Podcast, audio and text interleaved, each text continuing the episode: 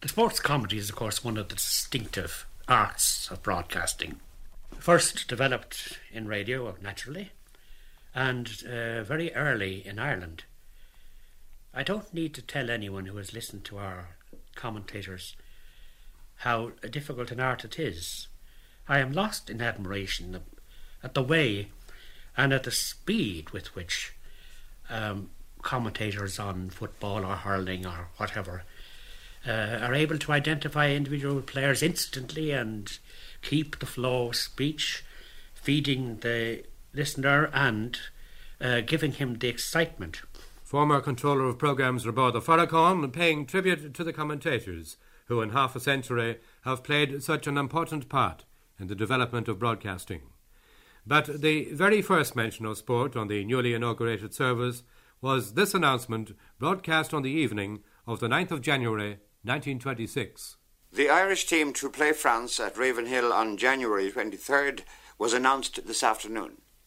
The team is as follows W. E. Crawford Malone, D. J. Cussen, Dublin University, G. V. Stephenson, North, T. Hewitt, Queen's University, Or Hamilton, North, Mark Sugden, Dublin University. E. 15 rugby names making history over the newfangled wireless. And just for the record, Ireland won that game by 11 points to nil.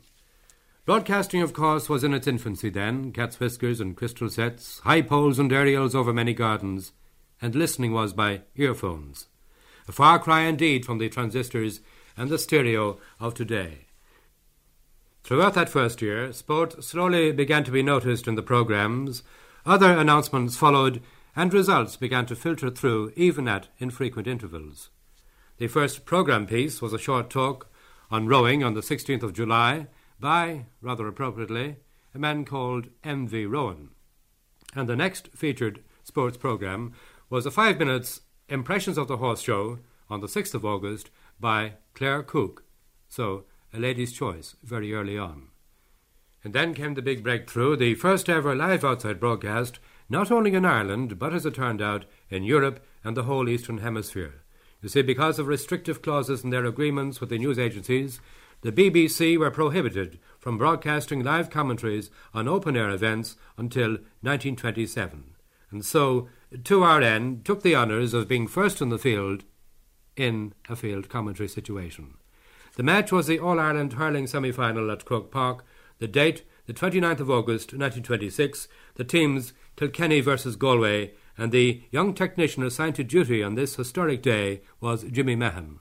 We had a, a old type microphone. It was in or around 27 or 28 pounds in weight.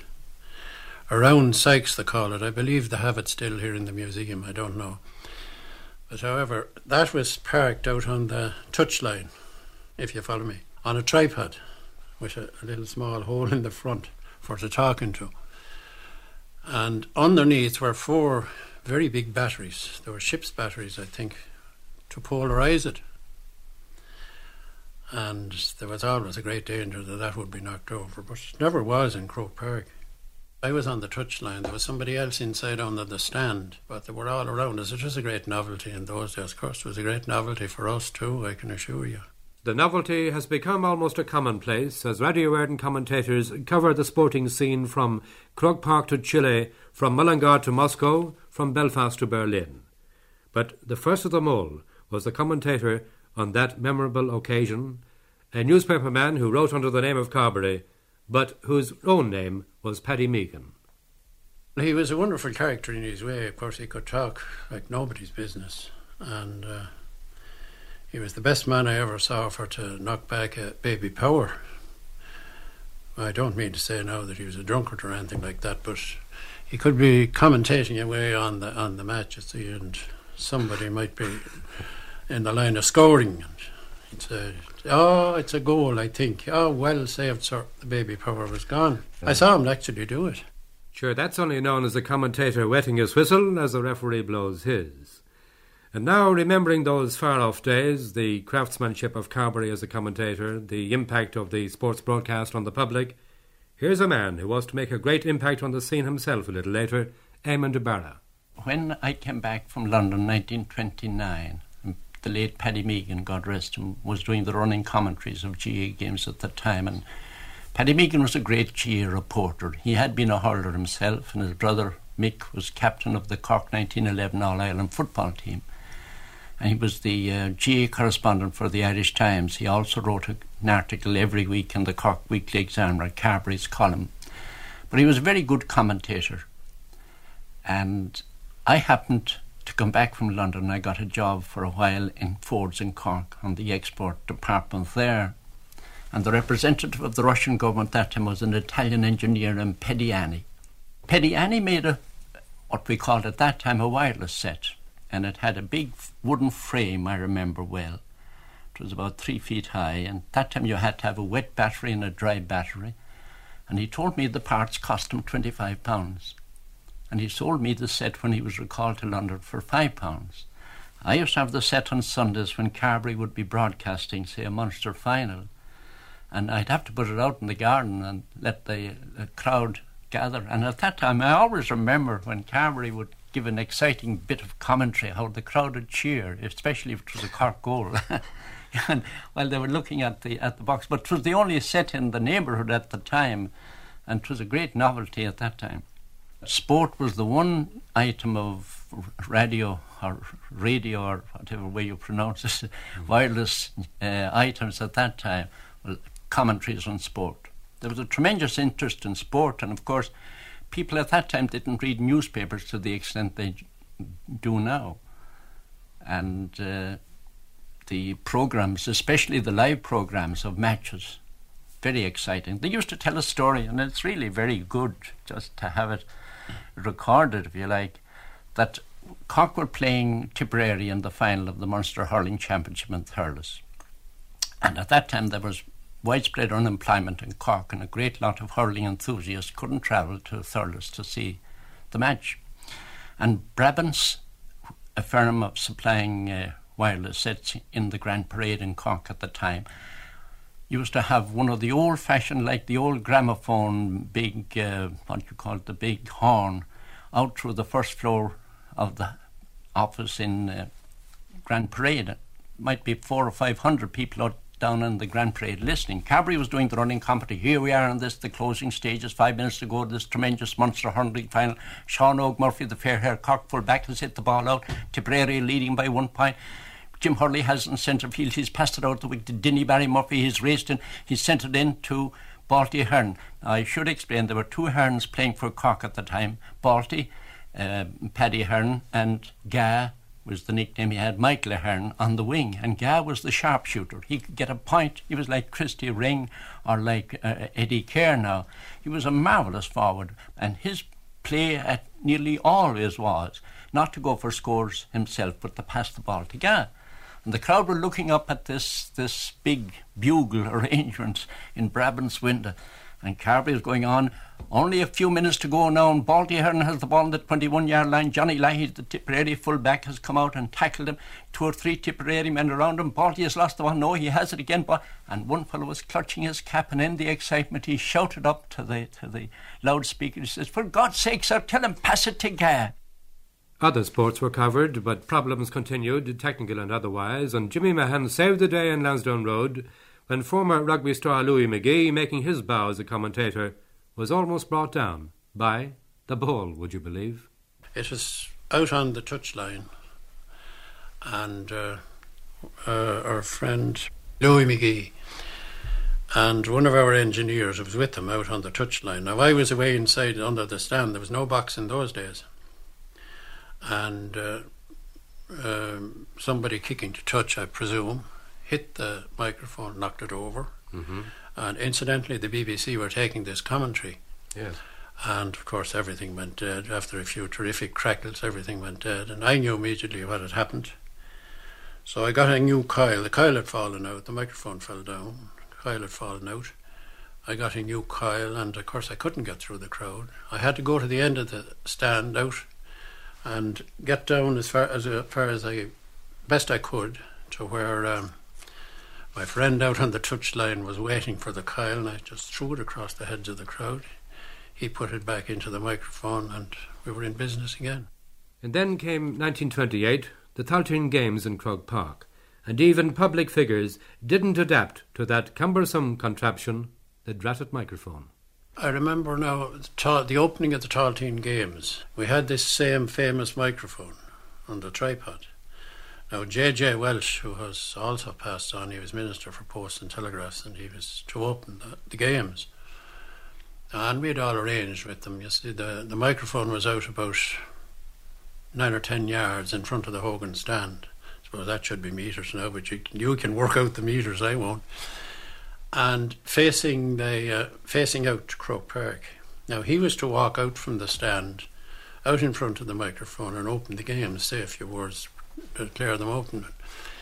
Instead of that, he walked between the microphone and the stand and deliberately turned his back on it and opened the games. World boxing champion Gene Tunney had come to see the games, and he became the first in a long line of sports celebrities to be interviewed over an Irish microphone. Well, there was a famous occasion. Gene Tunney, who had uh, won the World Heavyweight Boxing Championship, he had just retired, and he was visiting Ireland at the time. Whether he came for the games or not now, I just can't remember. But Paddy Mehigan got hold of him, and he said a few words to the folks, as he called them. And was quite nice about it. He seemed to be a very nice fellow. Of course, there was only a momentary glimpse of him I got. 1930 saw the introduction of a new weekly sports service on Sundays called Gaelic Sports News, presented by Sean O'Callaghan. The heavy rain eased somewhat before the game, but the high wind continued throughout the contest. Louth had the breeze behind them in the opening half and led at half time 1 5 to 3 points. Both teams fielded as previously announced and according to their programme. Louth's victory was fully deserved.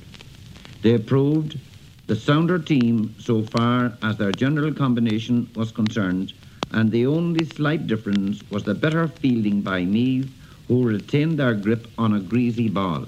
Providing reports and results of the day, it was concerned solely with Gaelic Games activities in its early years, a fact which provoked protests from other sports followers. Independent, 22nd of August 33. I beg to protest against the action of the broadcasting authorities in omitting from the sporting news on Sunday any reference to the results of the games played under the Association Football Code. Now that the soccer season is opening, I hope they will give followers of that code an equal opportunity to get the results of the games in which they are interested. For a brief period, the programme was expanded to cover all other sports, but soon reverted to its original format. Gaelic Sports News, devised by Sean O'Callaghan and continued to this day by his son Sean Og, survived many difficulties before becoming the longest running programme on radio. As you can imagine, collecting results from all over Ireland for the innumerable uh, GAA matches was quite a job. And with the kind of staff we had in the and the kind of money we had, it would have strained us intolerably to have set up any kind of uh, result collecting system. But the system that operated then and for quite a number of years was set up by a man who wasn't on staff at all and that was the late Sean O'Callaghan, the father of Sean O'Callaghan, who uh, who managed this uh, remarkable feat on his own, getting friends of his and supporters of the GA to phone in the results to him for his uh, Sunday night broadcast. Even in the early 30s, listeners were critical of the standard of commentators and proclaimed their displeasure in the press. Independent 14th of August 33. Enthusiast Ardra writes Could some improvement be made on the running commentary on Gaelic matches? Many of us here in the north are very interested in Gaelic matches and can only hope with the aid of a good commentary to visualize the play. Can't we have announced to us the flight of the ball in its principal movements, movements that count in the game? Can't we be told who plays the ball, to what side frees, etc., are given, who takes them, and the result? Aspiring sports commentators are usually auditioned first and appointed only after searching tests of their ability. but Eamon de Barra was, you might say, rushed into it. There was some trouble with, uh, I won't go into it, the mortuis nil Nisi Bonum, uh, and uh, the Central Council met on a Saturday. At the time I was camping out in Rush with a friend of mine, and the um, matter had been discussed between the Broadcasting Authority and the Central Council about the continuation of running commentaries. And I was in bed. It was about one o'clock. My friend and myself, Mick Cremen, who happened to be at that time the uh, private secretary to Gerry Boland, who was Minister for Posts and Telegraphs. And we were reading by candlelight, as you'd have to do in a camp. And uh, about one o'clock, I heard the noise of a motor coming down the sandy um, boreen leading down to the South Strand. And I said to Mick Cremen, There's a car coming down.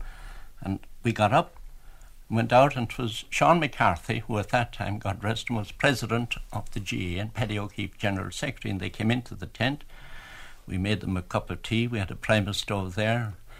And uh, Paddy said to me, You'll have to do the running commentary this afternoon, the final of the Leinster Football Championship. Louth and Meath. Oh, I said, I won't do it. I've no experience of broadcasting. Oh, you'll have to do it. And they kept on. Both of them said they had decided at the Central Council meeting that I would do it. So I, I had to take it on, much as I didn't want to do it.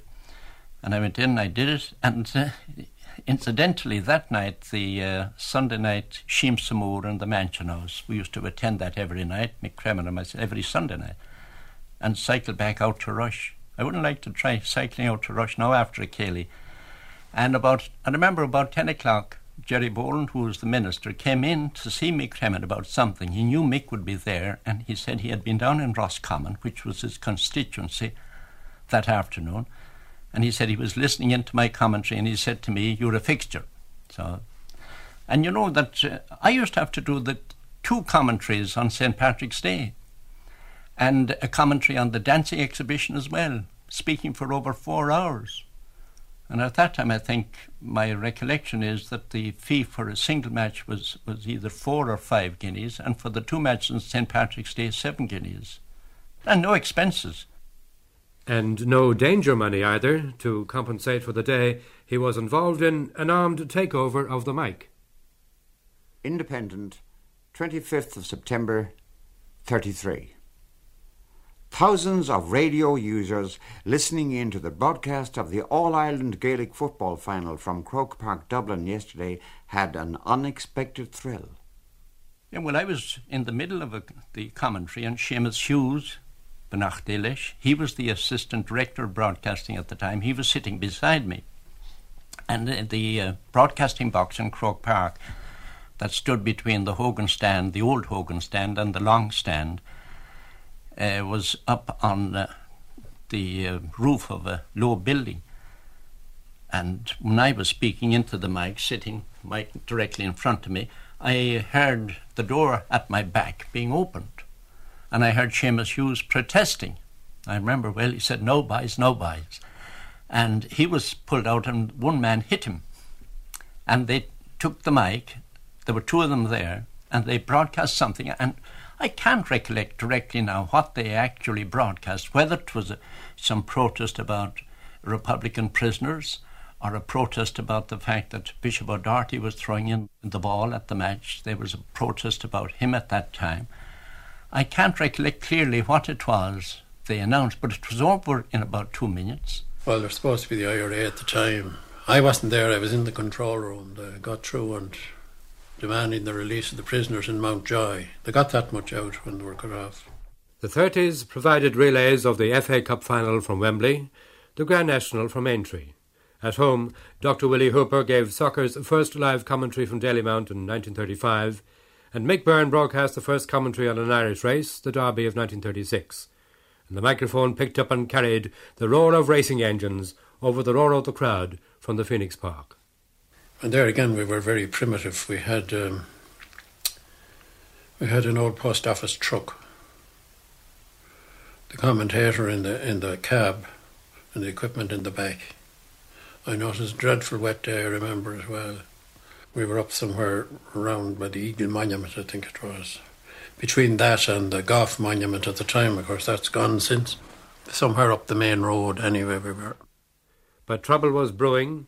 In 1937, the GAA and the Director of Broadcasting couldn't agree on the choice of commentator for the Railway Cup finals.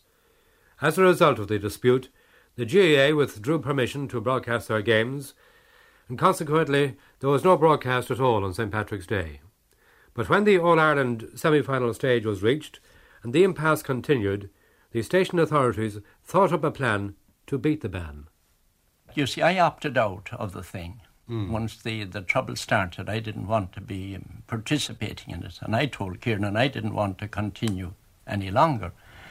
And uh, he asked me then uh, when when the uh, the trouble arose about doing a commentary, a live commentary on the field. He asked me would I participate with Sean O'Callaghan, who used to do the GAA results on Sunday nights, and that Sean O'Callaghan would. Uh, the match was in Killarney uh, would do the first half. Once the first half was over, he'd go down, return to the town of Killarney to the post office, and telephone an account of the match that would be broadcast. And then, when the match was over, I would rush away from the field down to the post office and do my summary of the match, and that was broadcast. I don't remember any difficulty whatever. I made my notes during the second half of the match mm. as the um, the scores and the run of play, etc. And then it was a, a rush. I had to do it on foot from the field in Killarney into the town to the um, post office.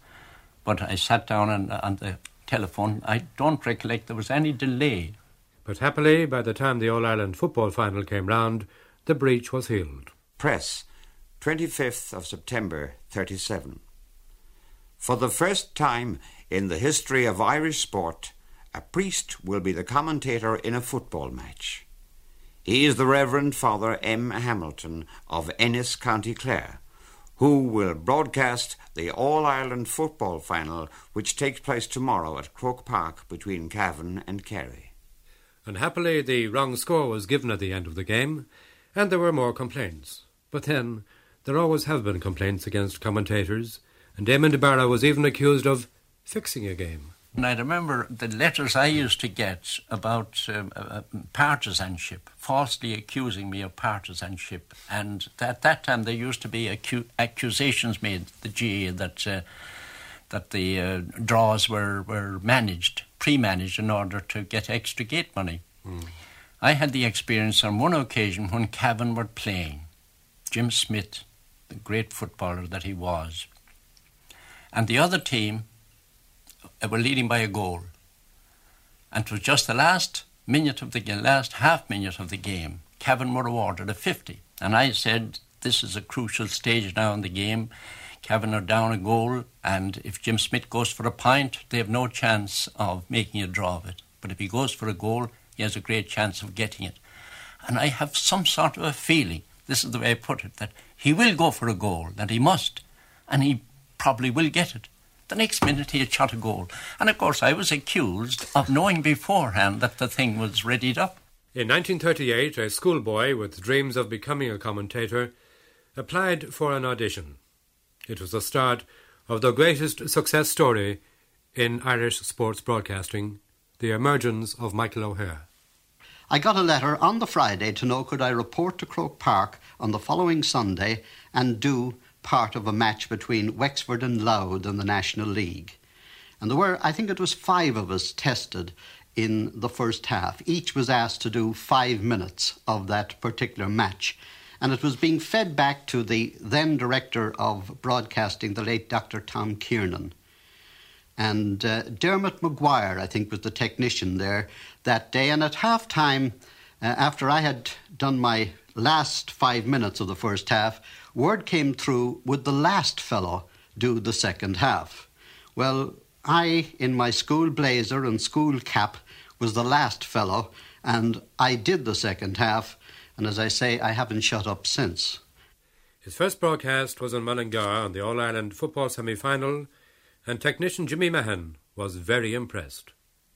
But halfway, near halfway through, I think, I passed him a note. I don't know whether he has it yet or not, but it went something like this You're doing great, or something like that. Uh, that was it. He did very well, actually. He was, of course, he was very nervous. His first broadcast. Mm, I know his father was with him. his father was more nervous than Micheál was.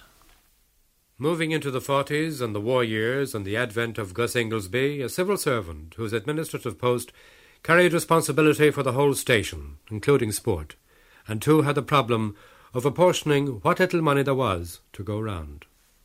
I recall that there was about £12,000 a year to cover artist fees and plays, talks, discussions, and sport and we just got a small share of it, very small share of it. We had to be very careful about our spending too, so as not to go over the amount allotted. Always find ourselves in trouble at the Department of Finance. But the commentators took what was offered. It wouldn't compare to the BBC scale. I suppose times were hard too for them, and they were glad enough to get what they could. And there were problems for the technical staff too. It was very tough in the war years because we had to hire microphones as we wanted them, and uh, they cost 10 shillings a time. We hired them from standard telephones. And they were very mean about them too, I'll say that, now that the whole thing is over and done with. It had to be an inspector, the rank of an inspector, they went over for the microphones. They wouldn't give them to anybody else. And there was nobody else to hire them from, so they knew we were stuck. Well, that was that was part of the shoestring. Well, I think equipment was very limited at the time, and travel facilities weren't good. And probably we had a bigger uh, audience then than we would ordinarily have had. People who couldn't attend couldn't come to Dublin. In those days, I mean, trains were run on wood and the rest of it turf. Still, sport carried on. Field games, indoor sports, and water sport were all covered live. Although, in one instance, a debutante rowing commentator rather scuttled himself. We did uh, a bit of rowing, and uh, Roy Bradford was the commentator for rowing. Mm-hmm. He was a, he was a student at Trinity College at the time. You know Roy Bradford. He was later a minister up in the north. I mean, a politician. There was a, a maiden eight from Dublin, I know, in this particular race, and this young fellow it was his first and ever time and uh, he was very interested in the Dublin crew, you see. And the, the water was a bit choppy, it was a bit rough. I remember saying, uh, remember him going on, uh, oh, the, the Dublin team, they're tiring, they're tiring. As a matter of fact, you see, they're shagged. Can you show you? He never commentated again. Did he not? no. And so Gus Inglesby widened the search for suitable commentators. Yes, they applied. Numbers applied from time to time, and we used to arrange with the with the associations to test them from the venues when there be a particular match on. And then Michael O'Hehir, now firmly established as a Gaelic Games commentator, decided to broaden his horizons, and he asked to be tried on racing. So we tested him at Baldoyle in about 1941 or so, mm-hmm. maybe 42, with others at the time. And we gave him uh, races after that. He knew his job. I thought had the makings of a fine racing commentator, and I think he had. But he would have been surprised himself had he not been selected. I think Eamon Andrews was tested that day, but he wasn't very keen on going forward. I think he went forward to oblige me more than anything else. That was in Baldoyle, and I think it was on New Year's Day. It was early anyway in 1945, and uh, there were three people tested that day, and the race that I drew out of the hat was one with 32 runners. It was won by a horse owned by the late Joe McGrath called Sammy's Rock. And I had the good fortune that day of being able to name the 32 as they passed the post of the finish. And, uh, well, that put me on the road to the racing broadcasts. And the first racing broadcast that I did was the Irish Grand National, won by Heirdom. The earliest recording we have is his commentary on the Galway Plate of 1947. They're all under pressure. It's a three-horse race now. New Pajamas and Lockcon and Charles Edward are swung into the straight now and they're coming up the hill. It's Charles Ed Charles Edward on the near side. New Pajamas on the inside. It's New Pajamas on the inside. Charles Edward on the near side. Lockcon is tied, but up in the front with a head and neck finish. It's terrific. It's Charles Edward on the near side, and Charles Edward has won from New Pyjamas, Lock Con. Then comes the Crippers, Cloncarrig, Cavaliero. 1947 was to be a momentous year with the All Ireland football final moved to New York for the first and only time. It was essential it should be broadcast, but as the controller of programmes, Roibeárd Ó Faracháin, found out, it wasn't going to be all that easy. Uh, the director of the time, Seamus O'Brien, who was himself, of course, a, a champion uh, Gaelic footballer, the, foot, the first match he went over to the Department of Finance to ask for a few hundred pounds so that he could send uh, Michael O'Hehir as commentator and they could book the lines our finances did not allow us to take on a thing like this without direct, specific permission. And he was met by the Assistant Secretary of the Department of Finance, uh, Sean Moynihan. And uh, Mr. Moynihan was not uh, even as interested in sport as, as I am. He had apparently no inkling of what went on in the in the Irish world of sport. And he, he looked at, Mr, at Seamus O'Brien and he said, Seamus, tell me, does anybody listen to these football matches? I happened to be in O'Connell Street that night when the match was coming through. Because of the uh, difference in time, of course, it was coming to us uh, at night. Every car in O'Connell Street was parked and every radio was on. I don't think people nowadays quite realise what a broadcast from New York in 1947 really meant. But here we were back in 1947, bringing an entire commentary of an All Ireland football final from New York to the people here in Ireland. The match overran, and he implored for extra time, which he got. It was just the closing minutes of the game. But apart from the overrunning at the end, there had been a far greater problem before the broadcast had even started. Pádraig O'Keeffe went across for the match and discovered when he got to New York that the lines hadn't been extended to, the booking of the lines hadn't been extended to the polo grounds. Well, it was quite a simple thing to have them extended. Somebody had fallen down along the way. So he wired us, sent us a cablegram across, which I got on the Saturday morning, and then we just gave the okay for the lines to go to the polo grounds. But the Independent on the following day made great capital out of it. We out there in New York, the late Paddy O'Keefe and myself, uh, started chasing round to see what we could do to uh, get these lines uh, active for Radio Éireann and the equipment to go to the ground and all the rest. And even in those days, getting something done on a Saturday in New York wasn't exactly easy. And if it wasn't for the fact that Mayor Bill O'Dwyer, the man from Bohola in County Mayo, was the mayor of New York in those days, I don't think that broadcast would ever have happened. And in the meantime, inquiries were set on foot, and uh, we found that the mistake had been made by the British Post Office. And at this point, our own post office told Radio Éireann to drop the matter. We were not to criticise the British Post Office. Eamon Andrews was another commentator to climb to fame in the 40s, principally as a boxing commentator. So I remember one night in uh, the stadium, Eamon Andrews, he fought uh, somebody, no, I couldn't tell you who it was, but he won it anyway. He came then and did two or three commentaries on various boats. I think he had won the junior championship just before he did the commentary. I would have preferred had he done the commentary first, but the matches were so arranged that uh, they came on before before the commentary, which was perhaps a little bit unfortunate. I wasn't at the stadium that night. Mm-hmm. Had there been, I think I would have tried to get a change in the programme to allow the commentaries first before his fight. I didn't have much to do with them as a commentator. I did tennis with them. I think that was about his first.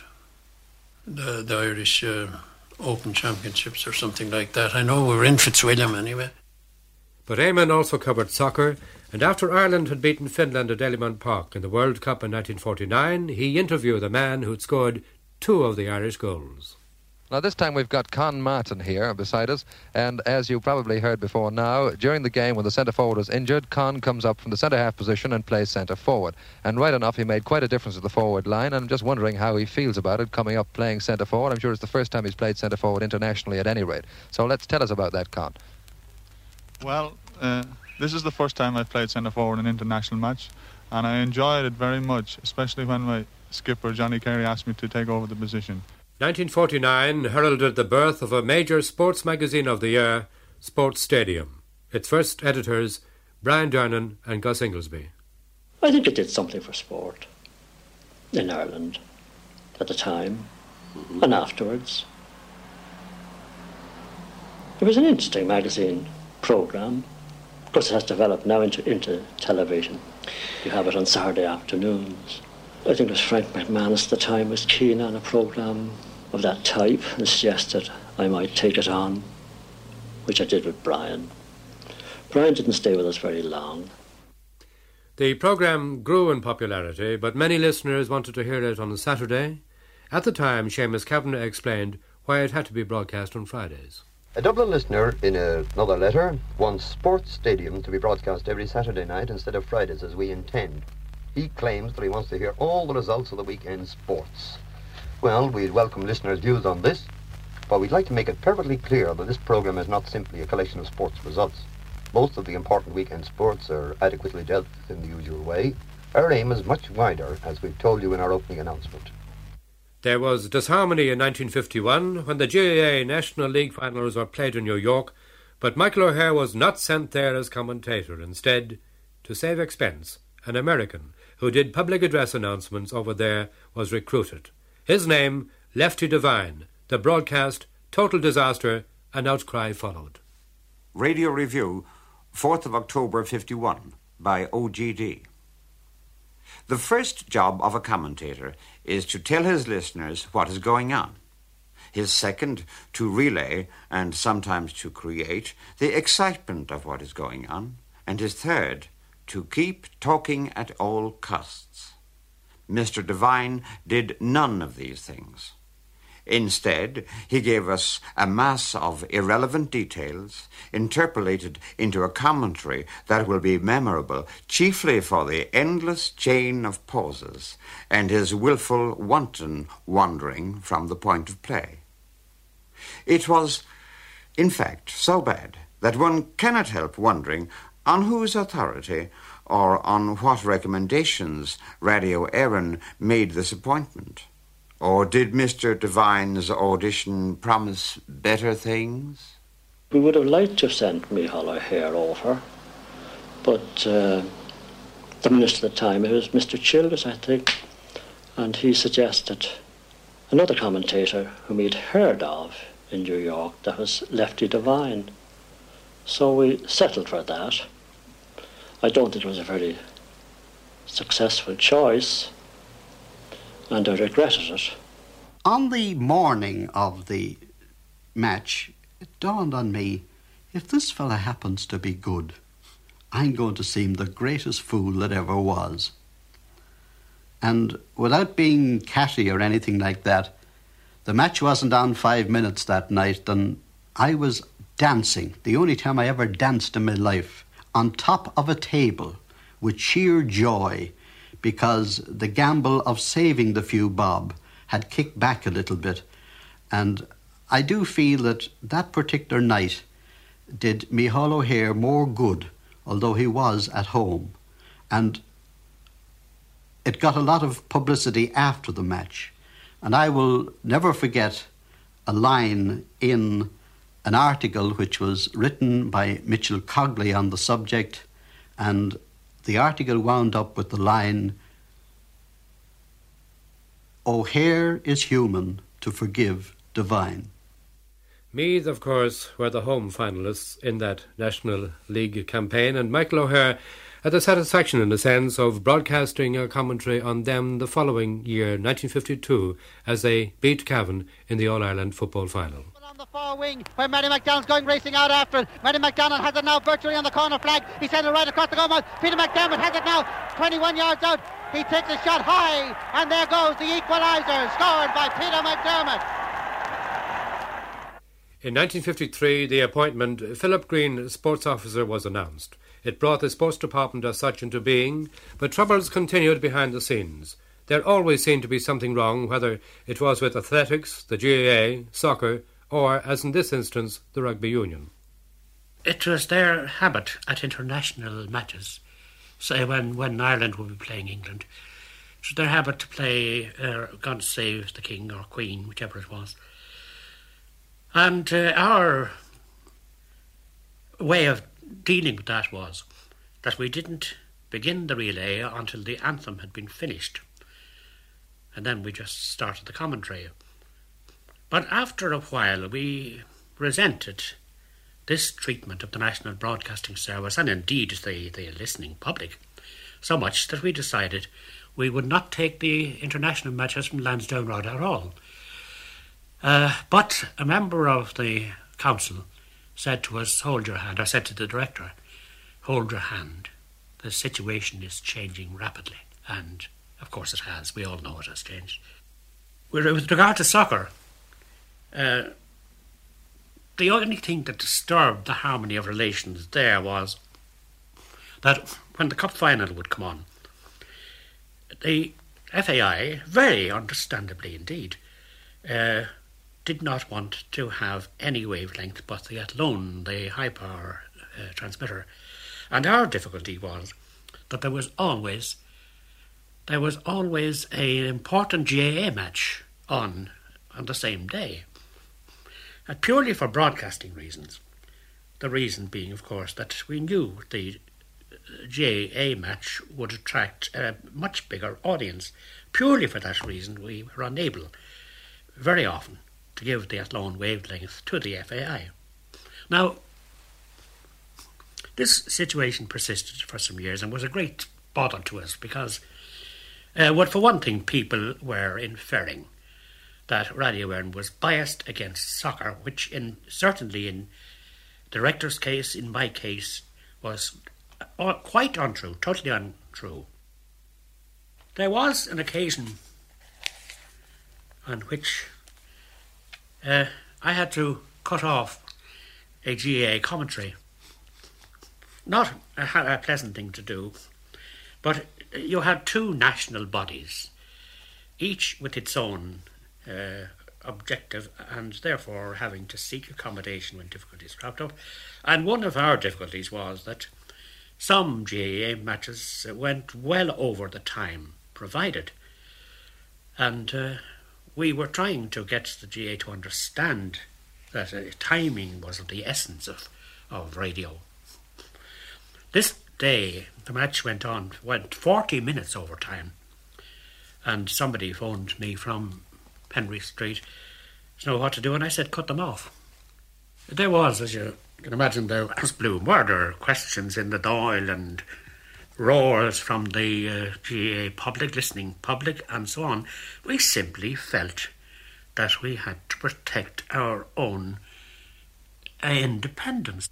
Patrick O'Keefe, the far seeing secretary of the GAA, had, in an earlier broadcast, outlined the ideals of the association.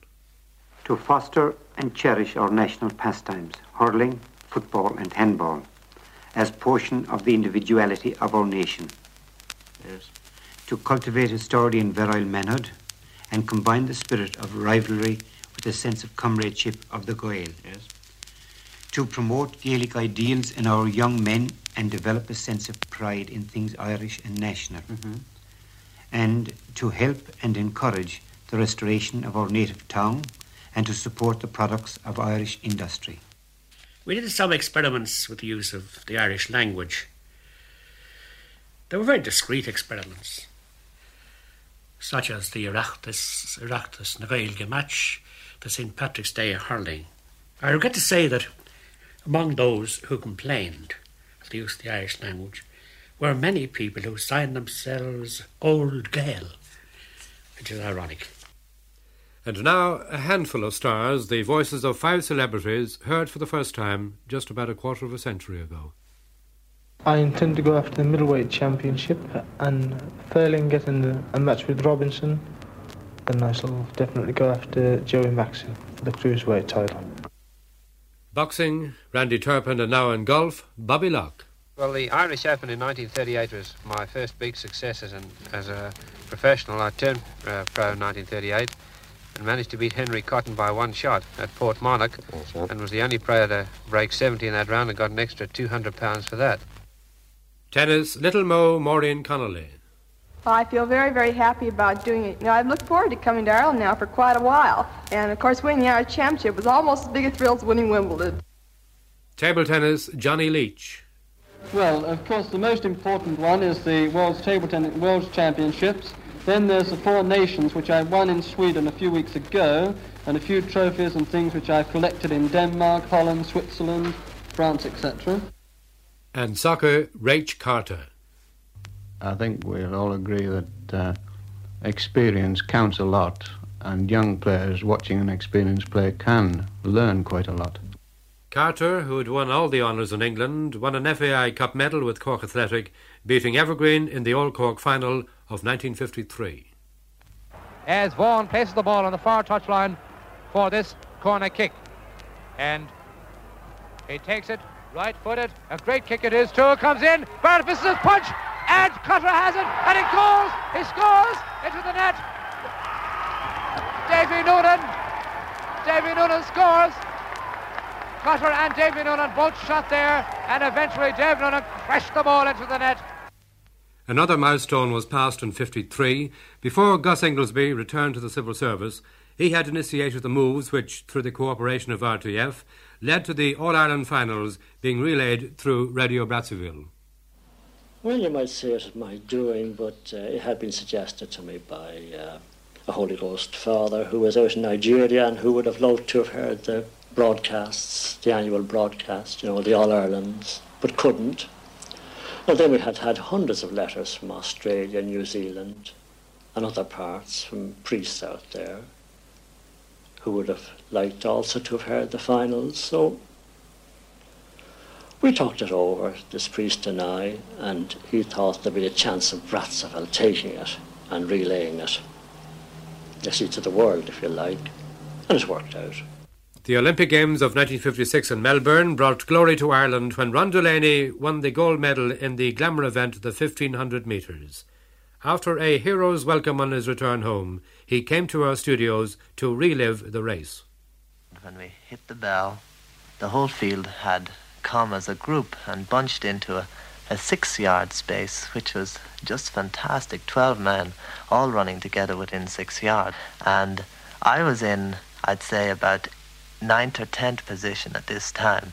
And I had an inside position, which wasn't too good, but uh, so I relaxed, and next minute I saw Gunnar Nielsen of Denmark look back at me, and he gave me the beck to move inside him, for which I thanked him, and I took this very nice opportunity, and I moved inside him, and then I had a gap to move out on, and this was at the 300 yard stage with Hewson now taking over the lead from Lincoln. I decided I would move up slowly and hit hit the bunch at 150 yards from home, a thing I had planned all along. And Landy was ahead of me slightly, and he was really moving, he was working, you know. I got by Landy pretty easy, and that put me in fourth position, about 180 yards to go. And uh, when I saw Hewson in front of me, so I really put the boot down, as we say at home here, and I found that I was surging to the front with very little difficulty. And uh, I hit the front, and I knew I was going away from them. And uh, 50 yards from the tape, I realized I had the race won, and I sort of remember breaking out into a big smile. And when I went through the tape, I so delighted I threw my arms up in the air. One of soccer's most dramatic moments came at Dalymount Park in 1957 when a late goal for England knocked Ireland out of the World Cup. Playing last time, time is up as Finney comes back for England. Finney and Saward. Finney centering now for England.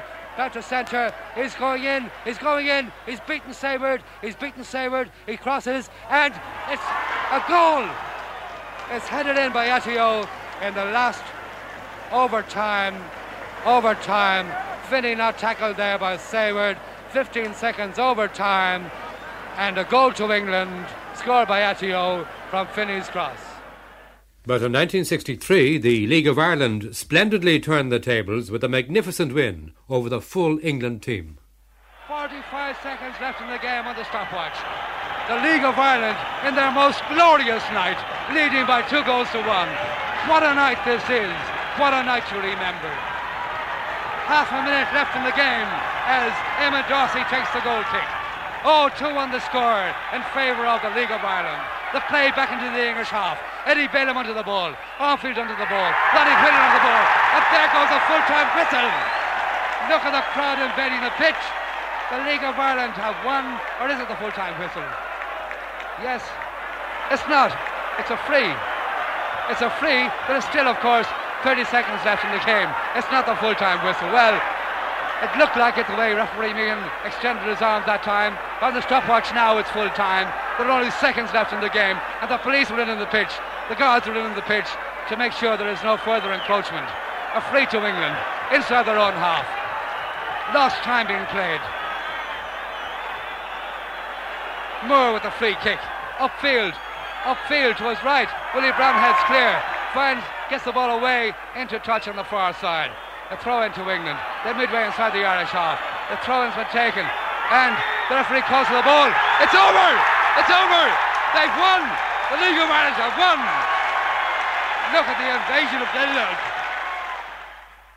Ireland's golden rugby years in 1948 and 1949 brought two great Triple Crown victories, but even then there was defeat by a touring team as Australia won in Lansdowne Road.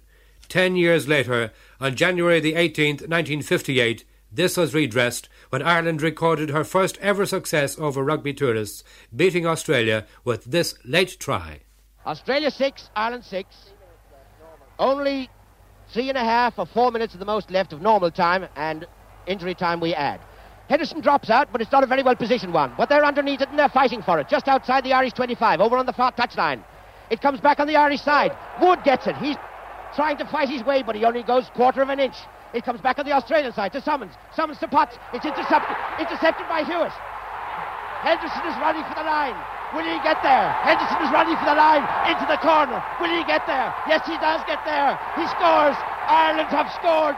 Ireland have scored in the far corner.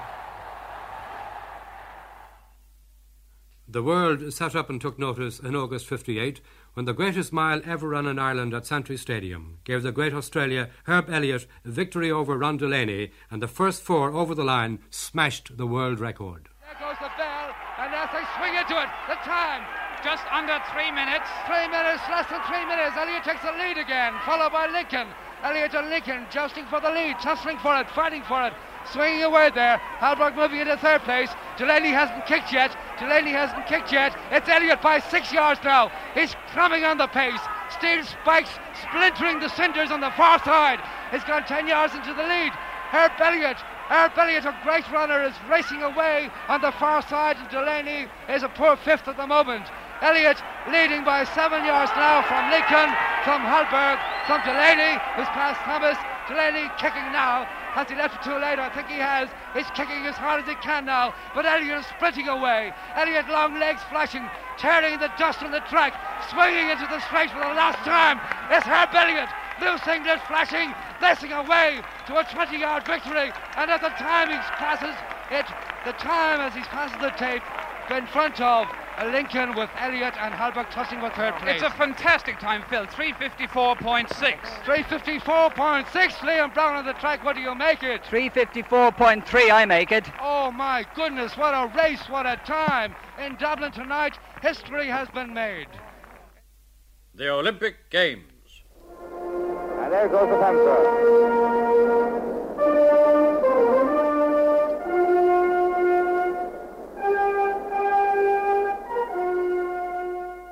Rome 1960, the first time we had covered the Olympic Games. And in the same year, we recorded history in Gaelic football as Down won the All Ireland Championship and took the cup across the border. What a day for Down. What a tremendous day for Down. And let nobody argue one way or the other.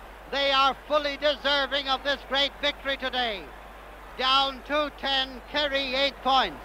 Kerry played with all their zest and all their zeal, But this down team that some people said were due a blinder this year, well, they produced a blinder on the occasion when it was really wanted.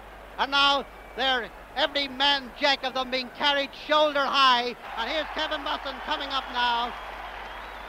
Coming up to take the cup, the Sam Maguire Cup, from the patron of the Gaelic Athletic Association, Dr. Morris. The first time in history that the cup has crossed the border. But no change in hurling as the traditional rivals Tip and Cork battled it out in the Munster final. Darling is trying to go through. His way is blocked. Paddy Barry's got up to help him. Eamon, or, uh, Kwan is taking a shot to goal.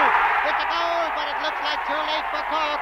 Mick Kwan, the scorer in the dying moments. Mick Kwan, the scorer of that one, making it 4-13 to 4-11. Time ticking away now. Out comes the puck out, and there goes the final whistle, and Tipperary have beaten Cork by two points.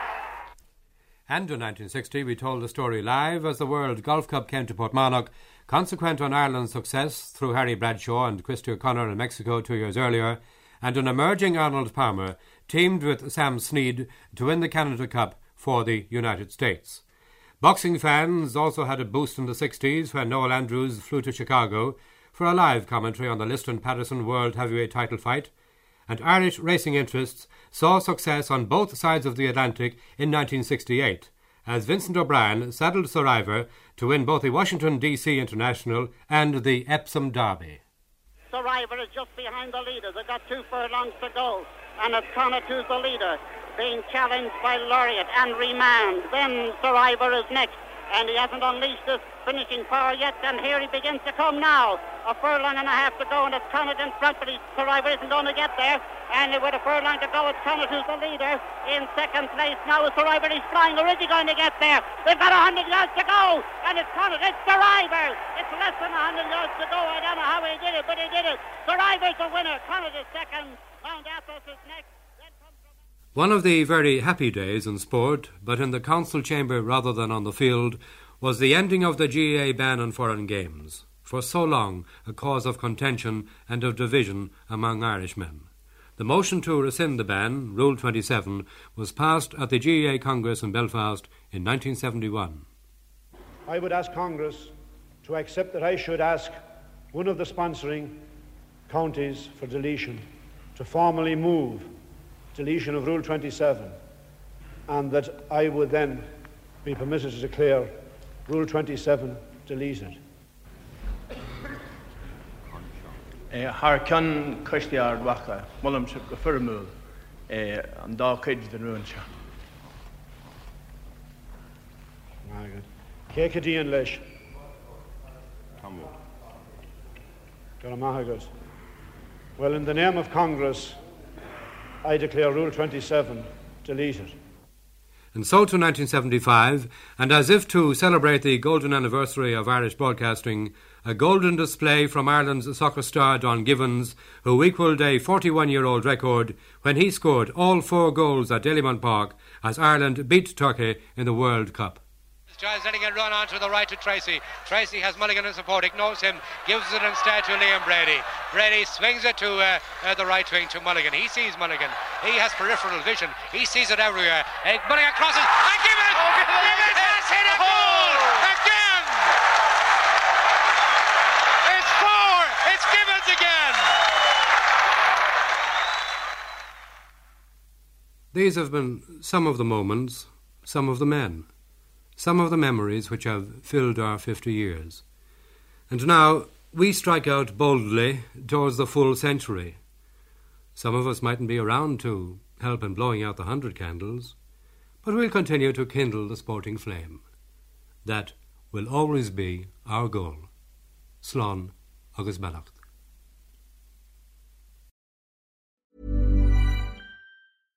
Save big money on everything for your next project at Menards. Spring is here, making it the perfect time for outdoor projects. Suncast storage sheds are an excellent solution for protecting outdoor lawn and gardening tools. They're easy to assemble, and the all weather construction provides water resistance and UV protection. Save big on Suncast storage sheds. View our selection of Suncast products today in store and on Menards.com.